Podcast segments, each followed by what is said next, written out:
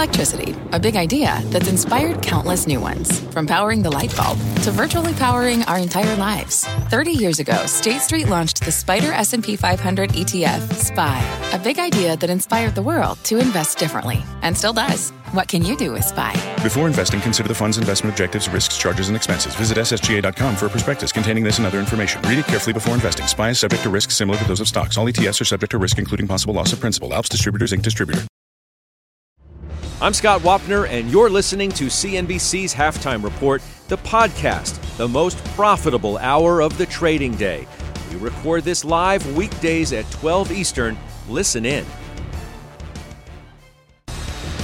All right, thanks a lot, John. Welcome to the halftime report. I am Frank Holland in for Scott Wapner. A rally on Wall Street as the latest key read on inflation comes in lighter than expected.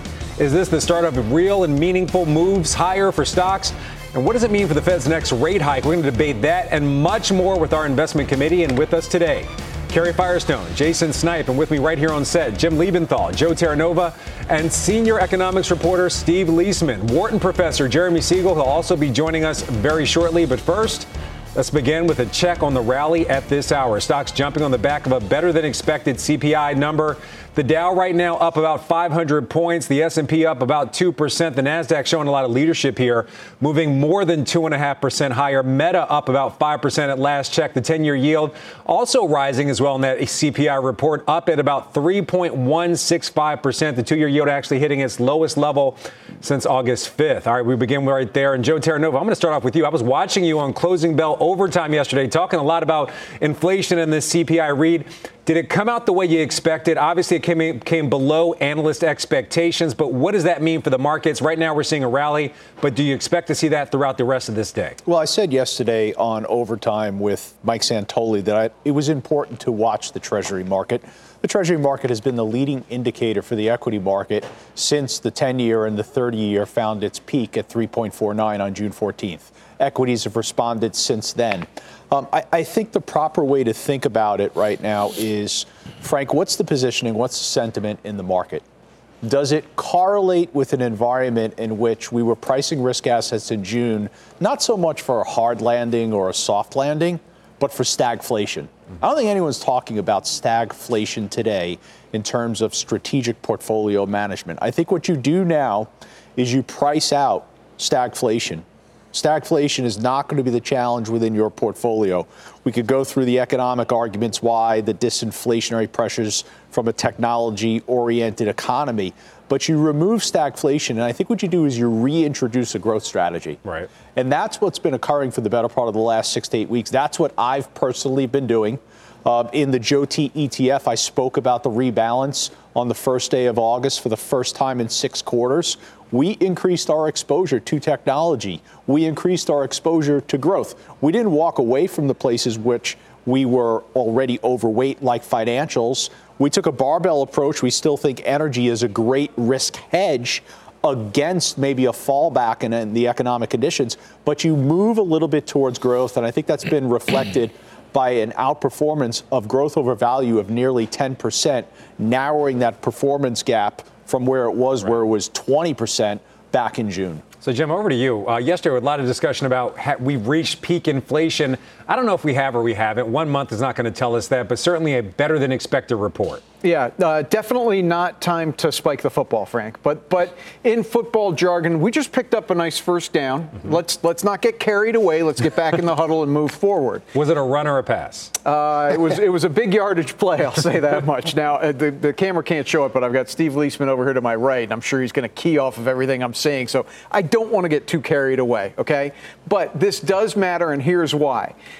It has been literally a year and a half since you've had a CPI report, Frank, come in better than expectations, meaning lower than expectations. Think about that. A year and a half that you haven't been disappointed in the CPI. That's a breathtakingly long period of time. Hat tip to Joe in my office in Philadelphia for giving me that data, by the way. But um, what it is an indication to me, you don't normally see economists and the analyst community get it that wrong for that long. It's an indication to me that we are in a brave new world post pandemic. And that's many ways that we see see that, but one of which is this prediction of inflation has become very hard. Now, possibly we're going to see that pendulum uh, sweep to the other direction. And Joe, this is to your point about sentiment. If you now had next month's CPI, and we have just gotten the first reading for this month, but if you got next month's CPI coming in better than expectations, then maybe you can really lay a claim that the Fed might only do 50 basis points in September, 25 and 25 thereafter. We peak out at three and a half which is what the market expects, okay? Right. And that would be very kumbaya, very kumbaya. Um, the market is not adjusted to going to four and a half. It isn't. It isn't. It's not adjusted to going above 4%. So that's kind of where the market's teetering right now. And one day like today is a big first down, but the ball is not in the end zone. Yeah, I want to correct myself really quick. Uh, 10 year yield at 2.772. I don't, I don't know what I was reading over there. Maybe I'm Eyes might be getting bad, guys. I don't even know. But I'm going to keep this football analogy going. Jason Snipe down in my hometown of Philadelphia. Since you mentioned Philadelphia, Jim, uh, was this a big pass by Jalen Hurts down the field where we're seeing uh, tech rallying on this better than expected inflation report? I love the football analogies that we're, we're rolling with this morning. Um, so yes, I think I think it absolutely is very positive for the market. Clearly, as Jimmy's been talking about for a while, I mean, commodity prices have been rolling over. You know, uh, oil futures have been coming down. So, on the headline, I think the market expected this to come in a little bit lighter. But I'm speaking to core right now. I think core came in also a bit, little bit lighter. You know, shelter costs have been a concern for me going forward. Those are the more sticky part of inflation uh, that I think is going to have a little bit longer for it to a little take a little bit longer for it to really abate and moderate. So. I think that I think the, the markets are also looking towards, and this is what Jimmy just mentioned, Fed policy going forward. So maybe in September we don't need to go as hard as we've been talking about or they've been telegraphing maybe 50 point 50 basis points is the answer you know in September and I think the market's responding. And obviously you see the Nasdaq up close to 2.7% today. So I think that that's really the narrative that's playing out right now. Kara I'm going to come over to you. You got to come up with your own football analogy on this one but uh, what do you see how do you see this impact in the markets today but also that big meeting in September? Do you think this changes the Fed's policy and strategy at all? Uh, well, I think that uh, we have lost interest in the Hail Mary pass. So we, we have stopped thinking that we need some resurrection from the Fed to bring us back to something that we could stabilize from. The market seems to be doing this on the back of slightly lower inflation numbers. All, all we really needed was something below the 8.8 expectation, and we got there, so we're 8.5. But really, this seems to be more of a rally based on the bond market which may have peaked at, as Joe said, around 3.5. It's come down a fair amount, so we're, you know, we're trading to 2.7 to 2.8, and that's comfortable for the market. That's where we have thought we were going to head where we can start to see growth stocks outperform because the discounting mechanism of earnings way out into the future is much more favorable if interest rates aren't going to keep moving higher and the Fed isn't going to keep doing 75 basis points for several moves. We're in a slowdown. It may be that we're in a slight recession, but it doesn't appear to be a severe recession. And if we can stay here with uh, with some comfort and, and inflation slows down over the next six months, I think the market can keep rallying. Our concern, and I think the major concern um, that bulls might have about the market, is whether it can broaden out or whether it stays too narrow. And there's a little chart that Vinny did that shows that the top performing stocks over the last six weeks since June 16th, when we bottomed, have been the stocks that went down the most. You know, they are 39 stocks that have moved up over 50%, and 30 of them were names that had fallen over 50%. Many of them are meme stocks and Cathie Wood, um, ARK Invest stocks, and Robinhood names. Uh, you know, Coinbase, Roblox, AMC. Of course, the bigger names have moved, but we want to have this rally be broad enough so that it carries the whole market and not just a segment of the market that's very volatile and can move down again and carry the market to some extent with it. So it's nice to see mm-hmm. a broad advance today. Carry some great points there. And the, the, very rare Vin Caruso shout out, I believe. You don't hear that very often. I'm going to turn gears. I'm going to even switch oh, analogies. Come on. I'm going to even switch analogies. I'm going to go to my CPI consigliere, Steve Liesman. What's your take on all everything that we're seeing right now? Does this CPI number, uh, inflation number, much, well, not much, but significantly better than expected, well, does that change what the Fed is planning for September? I need a point of information on the analogy going around. Jim, what side of the 50 yard line are we on here? Is this a first down yeah, when I'm deep in my own territory? I'm still playing prevent defense? Or is this a first down when I'm threatening to score? You you know we're on our side of the field still. We we're got, still a, we got a long way to okay. go. That's why you're my, you're my wartime consigliere, but that didn't start with a C. I wanted to keep the alliteration. Okay, I got you. I got you. So here's the thing I want to talk about a number which picks up on what Joe and Kara were talking about and feeds into the Lebenthal rose colored glasses uh, wow. Uh, thing. Okay, here's the thing. You haven't heard this number before today 0.5%. What is that number, you may ask me, Frank? I'm asking right now. What Steve. is that number, Frank? That is what happened to real average hourly earnings today when you printed a goose egg on the CPI. Now, point of information we are still 3% below where we were a year ago.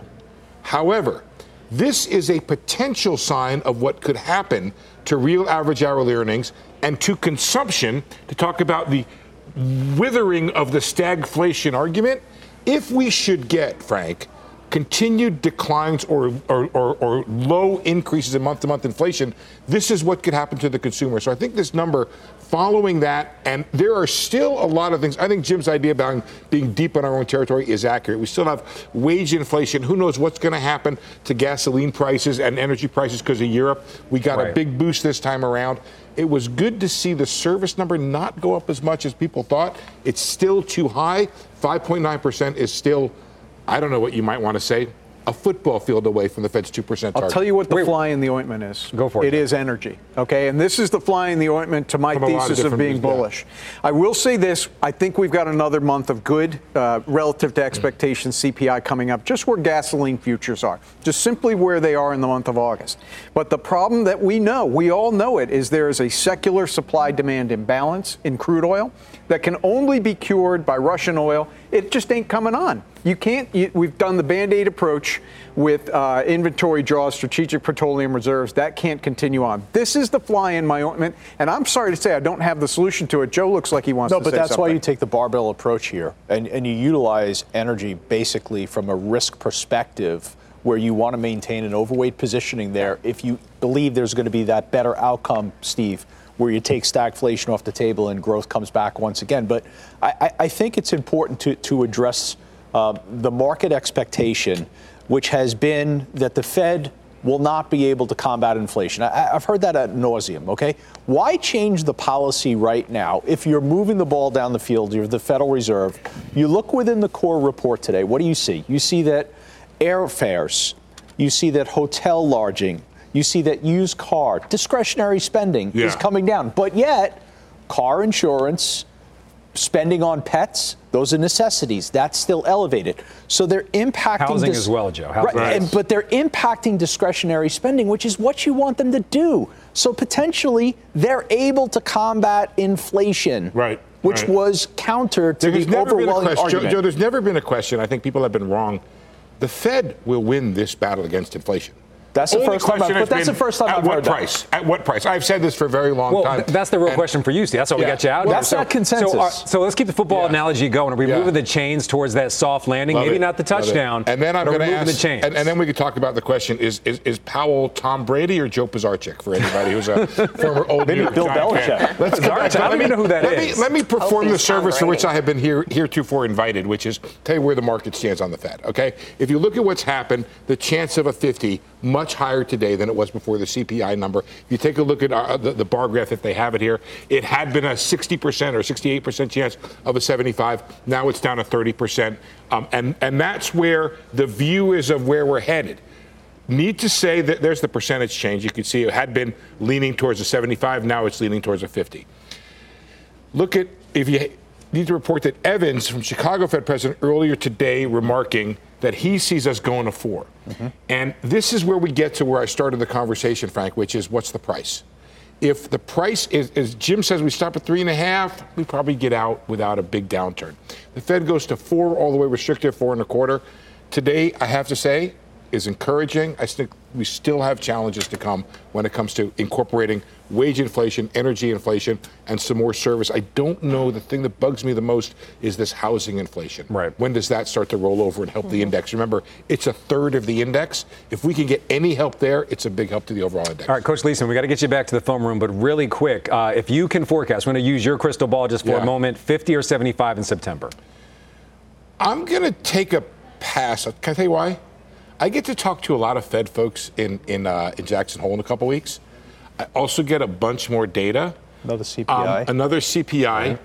And I like the idea of Esther George, who has come forward with a really interesting uh, thesis, which is let's keep the Fed rates moderate because of the thing nobody talks about we're about to double the amount of quantitative tightening coming through. We're about to go from 50 billion a month, 47 and a half to be precise, to 95 billion dollars a month of QT. We've never seen this amount. Esther George wants to protect QT. She wants to make sure the Fed reduces the balance sheet. So her idea, let's keep these rate hikes moderate and don't create huge disruptions in financial markets so they can stomach this massive quantitative tightening coming through. And that's why I don't know how much support there is for Esther's idea. Does, so Fed, and I'll get to know that but, in a couple But Steve, weeks. that wasn't quick, and you didn't answer. Need, I'm going to change you to Senator Liesman. You're not even Coach Liesman anymore. you danced around that one. I know. Send me back down to the minors. Oh, right. That's a different analogy. Senior economics reporter Steve Liesman. Thanks for. There's no junior Thanks, economics reporter. You're just economics reporter Steve Liesman. Senior. He's senior to I, me. I give it. Hundreds of juniors. All right, let's welcome in Professor Jeremy Siegel of the Wharton School. Certainly a senior voice in this discussion. Professor, thanks for joining us. Happy to be here. I like I like these football analogies. Sitting in Philadelphia, reference to Jalen Hurts. I'm an Eagles fan, so uh, I'm with you. Well, I think that's the question right now. So Steve kind of put it out there, Professor, since you're, you're rolling with it. I'm from Philadelphia myself. So right now, Jay Powell, is he Carson Wentz or is he Jalen Hurts? For those people that aren't watching, can he lead this to this soft landing that everybody's talking about, or do you think he might fumble? Uh, well, first of all, you know, I've been a big critic of him. He shouldn't have let the inflation, as we all know, get as bad as it did. But, he, you know, he got religion, so to speak, and he's moving. Um, uh, we do have five more weeks. And as you guys have mentioned, uh, a lot of data. I mean, tomorrow we have PPI and we have another CPI, PPI, another employment report. We have five uh, uh, unemployment and uh, compensation insurance reports. So there's a lot of data coming. Um, I would go 50 and then two 25s at this particular point to sort of complete market expectations. Uh, I also believe that, uh, you know, we've noted that uh, Steve Liesman noted that shelter inflation is still there. But it is also backward looking the way the government calculates the CPI index. When we get actually on the ground in the housing market, selling prices are softening, not rising. Rental prices, although still rising, are not rising at the rate they once did. Now, that won't be reflected in the index for many months and the Fed has to recognize that. So, you know, for uh, 30% of the index is still going to be very firm. Outside of that uh, level, forward looking inflation to me uh, looks good and uh, looks like the Fed can be more moderate. I also look at okay. the money supply. We've commented on how how good that that behavior has been this year. So, Professor, you mentioned that Jay Powell just found religion. I'm going to go to some of your testimony from just a month ago. You said that the worst of inflation had passed, possibly based on today's CPI report.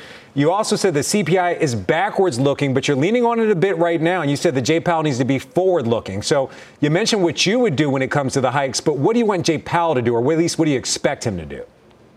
Well, that's exactly the point. I don't want him to look at, at, at the CPI, which is you know uh, you know for the last month in a lagged index, and say, oh my goodness, I see 0.4, I see 0.5, I want it to be 0.2. Um, I got to keep on tightening.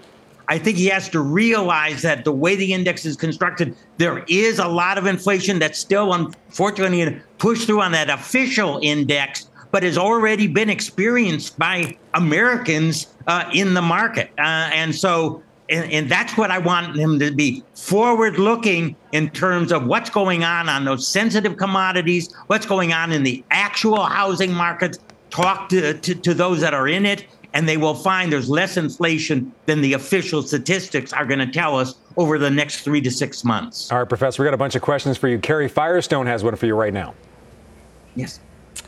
So, Professor Siegel, this is a question related to valuation. It's, it's not just about economics.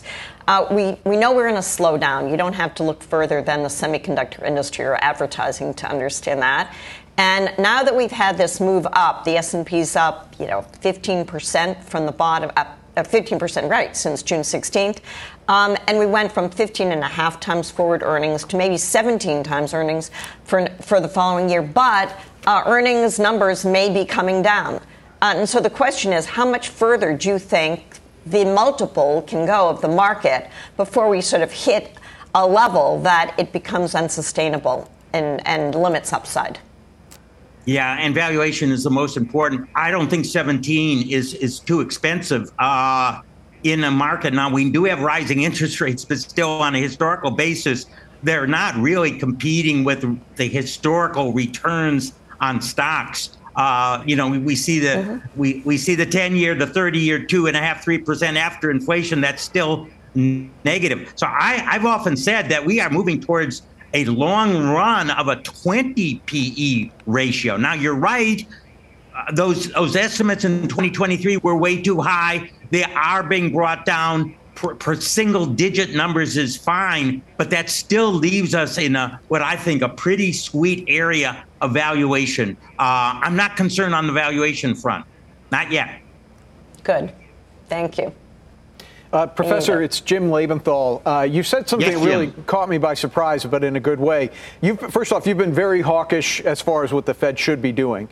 Uh, you've been that way, and you've been right for quite some time. So when you just said you're predicting 50 at the next meeting and then 25 and 25, it caught me a little bit by surprise. But now I'm thinking about it more, and I'm thinking it was Jim Bullard who said not that long ago, "Hey, you know what, folks? 75 basis points is a lot. That's a big move." We've already raised 225 basis points. If I told you at the beginning of the year that at the end of this year we're going to raise 325 basis points, well, you might have you might have said that's enough. But the point is, is the market getting maybe too carried away with just how aggressive the Fed can be? I mean, in the Fed's stance, don't they say we've done 225? If we do 325 by the end of the year, we got to see what happens. Yeah, and I, I think they they should. You know, I, I've also said that I think, uh, and, and here's where I think that Larry Summers, who I respect certainly very much as a fellow academic, is wrong, and he thinks about 5%. I, I don't think that uh, the so-called R star or, or what we call the, the, the neutral Fed funds rate uh, is as high as the Fed thinks. I think once they get to the two level, they're being a little restrictive, believe it or not. Two and a half, uh, three, you can see by the term structure we live in a very different world than we lived in the 70s, 80s, 90s, and even 2000, where people thought four five percent, uh, you know, long-term bonds was normal in a two percent world. We live in a in a world where I think the long-run real rates are going to remain zero or negative for qu- quite a while. So when the Fed starts pushing it up the way they have, they're being maybe more restrictive than many people believe that they are. And we take a look at the money supply slowdown. We take a look at what's going on on the ground in the housing market, in the commodities market, even in the food market and agricultural. We see that tightness taking place. So that's why I'm optimistic that it won't crest out at a very, very high rate. All right, Professor Siegel, we got to leave the conversation right there. Thank you for the Philly special. A lot of New York people upset. Thank you. These metaphors have all New York City upset right now. Professor Siegel, we really appreciate your time. All right, the NASDAQ on a tear today. Apple and Amazon hitting their highest level since mid April. Microsoft hitting its highest level since early May. One of our committee members is adding to the position in one of these names. We will reveal it and discuss the tech trade from here. Halftime. Back in two minutes.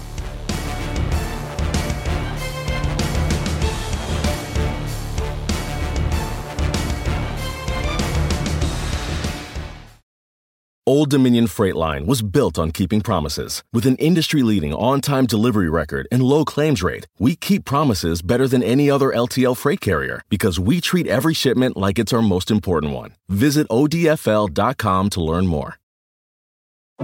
What does it mean to be rich? Maybe it's less about reaching a magic number and more about discovering the magic in life. At Edward Jones, our dedicated financial advisors are the people you can count on for financial strategies that help support a life you love.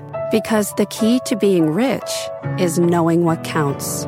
Learn more about our comprehensive approach to planning at edwardjones.com slash find your rich. Edward Jones, member SIPC.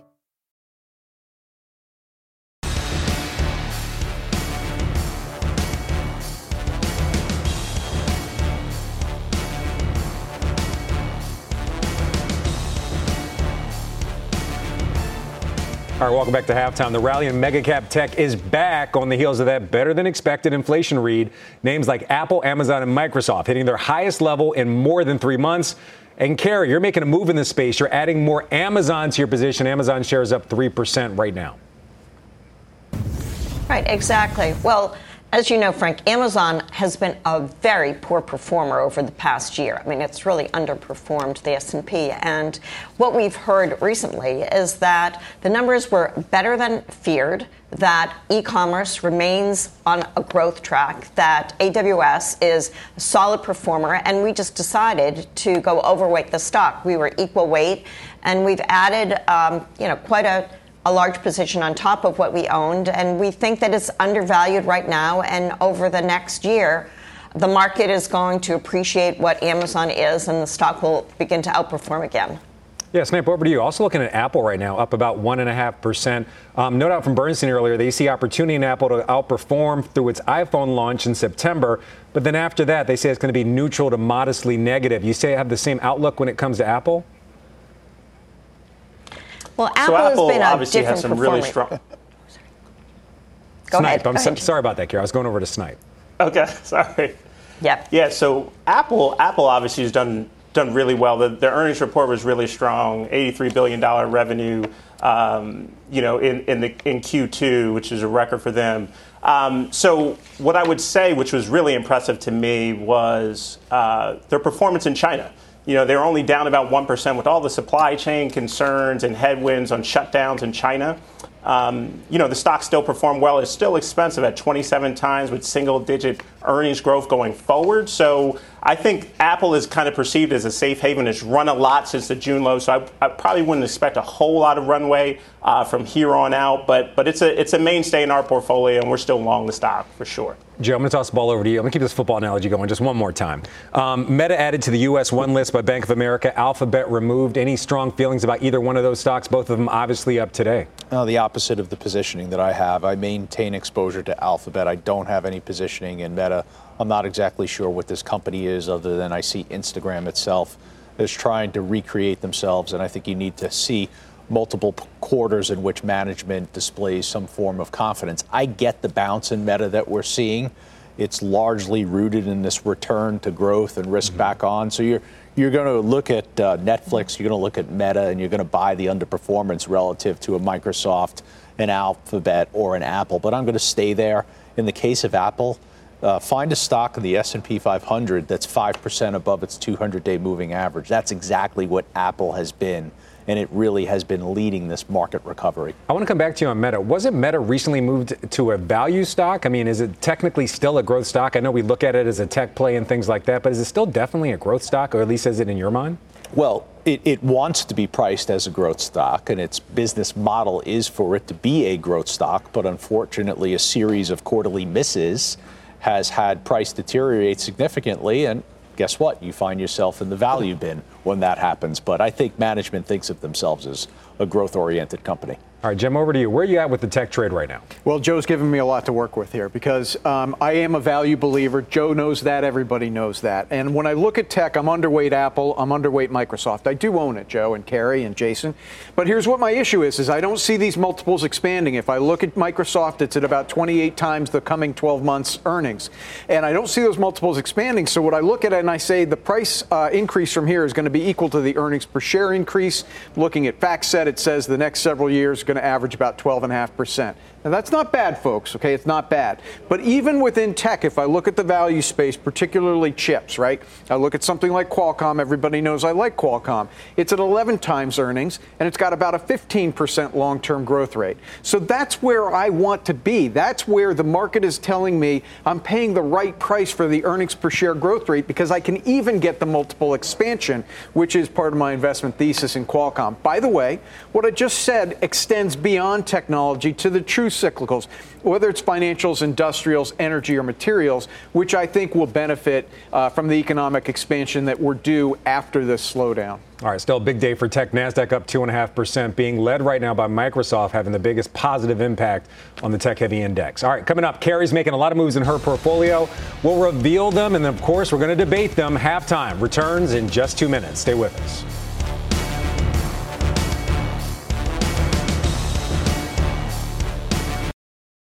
B2B selling is tougher than ever, and we feel your pain. If you're struggling to close deals, consider giving LinkedIn Sales Navigator a shot. This sales intelligence platform helps professionals like you engage high value customers, drive higher revenue, and increase sales performance. Sales Navigator also guides you in targeting the right buyers, highlights key signals such as job changes or which accounts you should prioritize, and uncovers hidden hot prospects so you can find those buyers that are most likely to convert. Fueled by LinkedIn's 1 billion member platform, Sales Navigator gives you the most up to date first party data, enabling you to unlock conversations with the people that matter. Right now, you can try LinkedIn Sales Navigator and get a 60 day free trial at LinkedIn.com slash halftime report. That is LinkedIn.com slash halftime report for a 60 day free trial. Let LinkedIn Sales Navigator help you sell like a superstar today. Just go to LinkedIn.com slash halftime report and get started.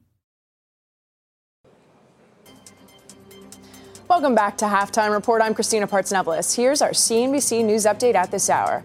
A member of Iran's Revolutionary Guard offered hundreds of thousands of dollars to murder former Trump National Security Advisor John Bolton, apparently as retaliation for the death of an Iranian general in a targeted airstrike. That's according to charges filed today by the Justice Department against the operative, who is being sought by the FBI.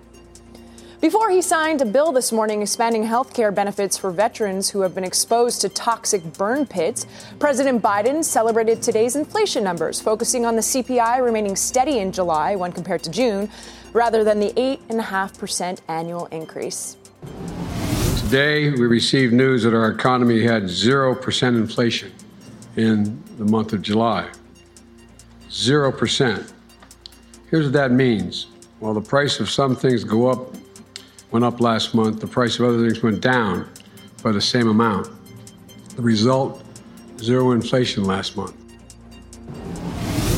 And in southwestern France, wildfires are burning again as the country prepares for its fourth heat wave of the summer. Temperatures are forecast to go as high as 104 degrees Fahrenheit. Back over to you. All right, thanks a lot. That's our Christina Partsinevelos. Christina, thank you very much. Thank you. All right, turning over to you, Carrie. We got a lot to talk about. Let's get to some more of your moves. I'm just looking at the list. It's a long list here. PayPal, Salesforce, you bought, you trimmed Visa and United Health. Let's start things off with PayPal.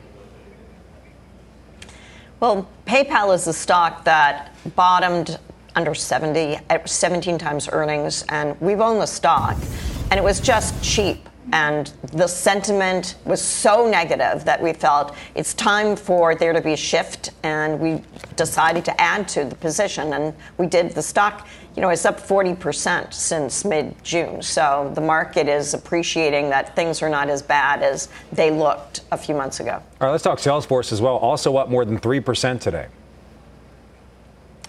Well, you know, Salesforce, again, it's a big tech name and it's about growth in the economy. And when people are worried about stagflation or worried about employment because they sell on a per seat basis, that's a problem for Salesforce. But if people are more positive about the economy, interest rates aren't as, as high as expected, then they feel better about it. And it's a name that people can feel good about owning. And, and we do. And we think there's a lot of upside there. All right, I want to couple two of your moves together Home Depot and Sherwin Williams. It comes on a day where the iShares U.S. Home Constructors ETF is up more than 4% on pace for one of its better days of the year. Kind of give us some insight on why you want to move to that play. Uh, obviously, home prices are up. They're kind of off the highs, but still up. and rates are going up as well. Well, these are both stocks that had really tough second quarters, and they were down, you know, 25 to 30 percent uh, on the back of fear about a recession, prices of homes going down, and interest rates being very high. And now I think those fears have subsided. We're less worried about a severe recession and about much higher interest rates. So combine that with valuation, and both stocks are very attractive. All right, let's look at where you're getting out. Uh, Visa and United Health kind of Visa and PayPal seem to me they seem a bit intertwined. I know Visa's not a, technically a fintech company, but plays in a similar space. So kind of give us some rationale on the Visa move and of course United Health. Sure. Well, Visa has been a very strong stock. It was flat for the year, and it's a big position of ours. So we've just trimmed it. It's still a big position. It's not as big now, but we're still playing the cross border uh, in business and the fact that consumers are spending and traveling. So we still like Visa. We just, you know, on a valuation basis cut. And United Health has been a really strong stock, one of the best uh, of the big S&P names. Uh, and Dow names, and it was just again valuation. It's been it's held up really well, and we just thought we should trim it back some. Yeah, the Dow component down fractionally right now. One of the few things in the Dow that doesn't appear to be working today. Carrie, thanks for those moves. All right, financials, one of the best performing sectors in today's rally, and a bullish call out on the group today. We've got some ownership right here on the committee. That debate, the call coming up next, halftime, back in two minutes.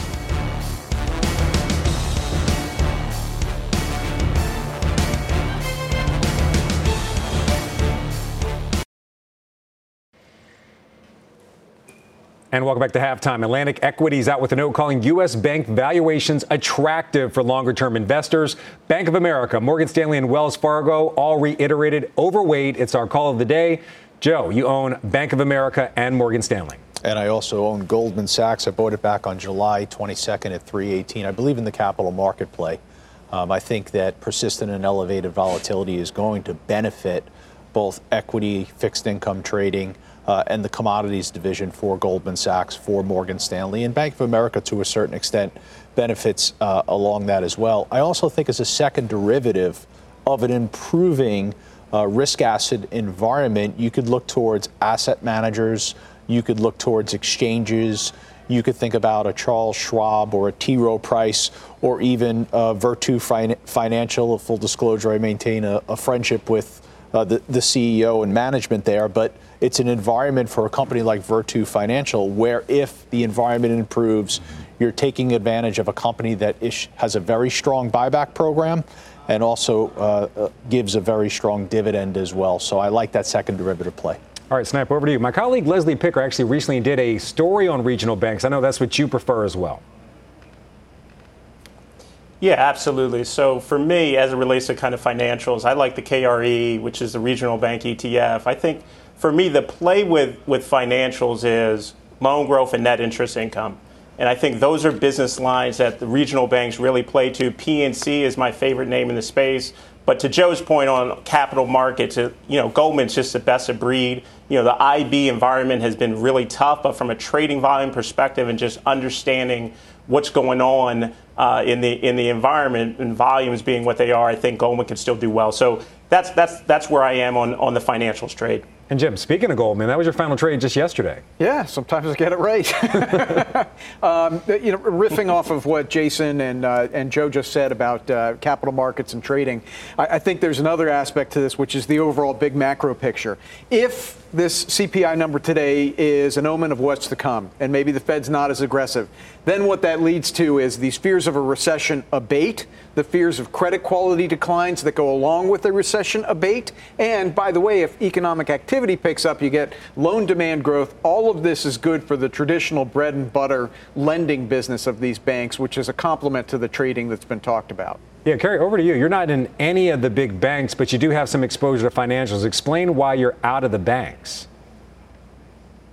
Well, I, I think it's really about their growth prospects, and we would rather own a CME, uh, which has been a, a a great stock to work when there's been volatility in the market. American Express, which again benefits from the big travel boom, and also, you know, it is is a financial service company in a major way. Blackstone, if we're talking about capital markets, uh, they're an enormous beneficiary as as um, they're invested across multiple asset classes, and um, Charles Schwab which has a bank itself. And if markets start to improve, then they'll do better with um, more active um, participants on their platform.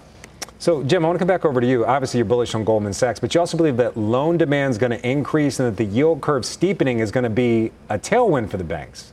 That's, yeah, I, you know, not everybody can see you, Frank, but you look like you're a little bit incredulous. On no, no, not at all. Okay, I'm, I'm, just looking at you. I mean, Joe, it's not I'm me. Just, I'm just looking. Just me, right? He did no, look a little bit. There was no skeptical. stink eye. There was no nothing. There's nothing there. okay, I, and again, this goes back. Sorry about that, Frank. This goes back to the overall thesis that I have, which is that, and I know people are tired of saying it, but I got to say it: supply chain onshoring and infrastructure spending is going to propel economic activity going forward for the next two to three years. All of that construction requires financing.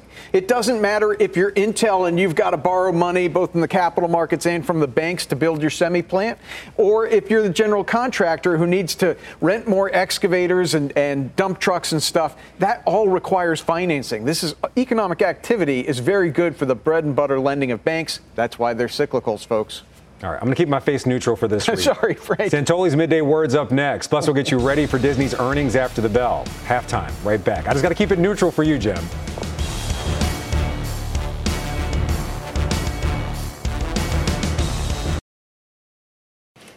All right, welcome back to halftime. A nice rally on the back of the latest inflation data. Senior markets commentator Mike Santoli joins us now from the NYSE with his midday word. Hey, Mike. Yeah, you know, Frank, this isn't one of those days where you get a highly anticipated data release and the market reaction is some kind of bank shot or, you know, a rethink of the obvious uh, conclusion. It was headline relief and it translated that way into the stock market. I think the big question after seeing the morning rally is kind of where the rally got to and did not yet get past, which is 4200 on the S&P 500. That's about a 15% move off the mid-June lows. So you could easily make the argument that it's almost a culmination of this this move, this tension release we've gotten with perhaps peak inflation and peak Fed hawkishness, and we'll see how the market absorbs it from here. Also, big question: Is it a good thing for stocks or a not so good thing that we do have the long runway of late summer before we have another Fed meeting or other known market moving events, uh, which might actually be, first of all, another CPI number coming uh, for August, uh, not before we even get uh, the Fed meeting again. All right, Mike Santoli with his midday word. Thank you very much, Mike. Yep. All right, coming up, shares of Disney higher ahead of its earnings results in just a few hours. Jim owns it. His take ahead of the print. That's coming up next on halftime.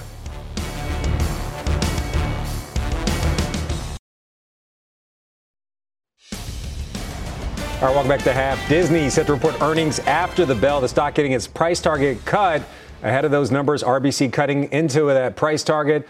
150 from 176, but reiterating the stock could outperform and a top pick. Jim, you own Disney. Yeah, and uh, look, it's been several quarters in a row that the earnings report has been met with a big razzie from the street. Um, I, I, think that may change here simply because expectations have gotten very low, particularly on the subscriber count post all the Netflix misses. Um, I, I, think they will add subscribers, and I think this might be a case where, for once, or at least in the last three times, uh, the market doesn't look through those subscriber numbers and say it's about to fall off a cliff. Uh, there is some some talk out there that maybe their 2024 targets of 230 to 260 million needs to come in. Fine. In the meantime, though, as this continues to grow, the theme park business and the movie business is going really quite well. Doctor Strange, uh, three months ago, racked up 1.4 billion in box office take worldwide. That's a that's a big number. Uh, they've got a lot of pistons going in their engine. Yeah, Carrie, over to you. Um, Jim just mentioned that forecast for subscribers at 230 to 260 million by 2024. Just to put it in context, great article by Alex Sherman on CNBC.com today. Right now, Disney's at just shy of 140 million. Is that still a realistic target? Well, it might not be, and they could temper that that forecast by showing some decent numbers this quarter and talking about how they're able to achieve on the revenue side by more paying subscribers. We, we all know that there are a lot of non paying subscribers to Disney Plus, how they've expanded by their ownership of some of the other streaming services and the strength there. And I think that they can spin it well and the stock could keep going higher because Disney really did get hammered over the last, you know, year. And it's it's having a rally it probably deserves. All right, Snipe, I know that you own Netflix because you let me use your password, but are you still bullish on the stock? so I'm not. I, I, sold it, you know, last summer Um, and you know, honestly, I, th- I think it, it's already what you just said. Uh, you know what Jimmy said in terms of you know, hey, listen, they have 139 or 100, close to 140 million in subs. The street has really valued this stock as a streaming stock, whether we like it or not. And you know that 2024 guide to 230 to 260, that's an aggressive target. I just feel like there's a lot of content spend that needs to happen. So I'm, I'm not a buyer here on Disney. All right, Joe, you're laughing. I need that Paramount Plus subscription too. You help me out. All right, final trades coming up next on halftime.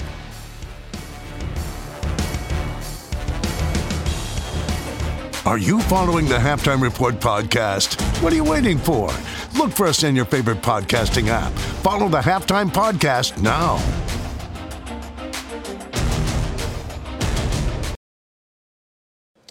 All right, Wynn Resorts reporting a better than expected loss, but a revenue miss. The casino noting results were dragged down by Macau travel bans. Jim, you own it. You were also listening to the call yesterday. What's your take? So, a couple of thoughts here, Frank. First off, Macau is the reason that the stock is flat today while the market's up. Um, I didn't think expectations could be lower than they were going into the call, but Macau is just basically at a zero right now. Frankly, that's good because nobody should have any illusions that there's value to Macau in the enterprise value of Wynn. On the other side of that, though, the Las Vegas and Boston properties both outperformed. And I think the most important thing listening to the call is this is another management management team that's simply saying point blank they don't see the recession. Now, this is one narrow slice of the economy, folks, mainly Vegas, a little bit in Boston.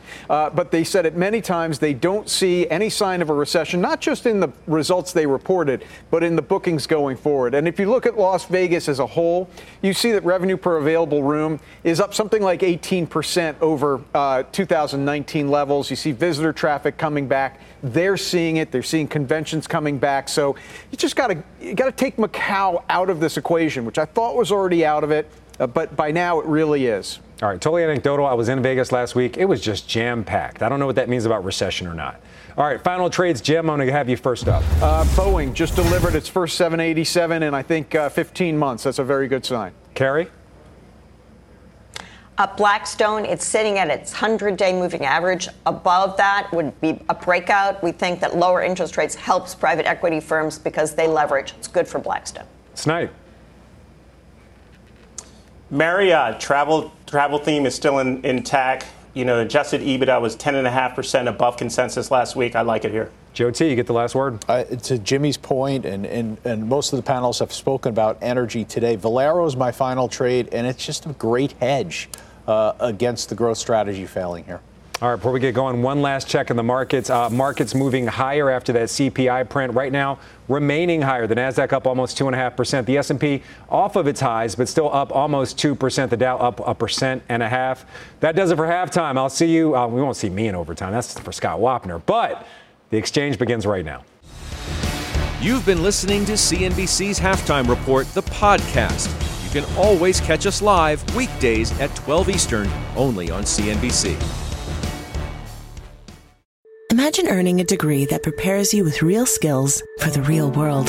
Capella University's programs teach skills relevant to your career so you can apply what you learn right away. Learn how Capella can make a difference in your life at capella.edu.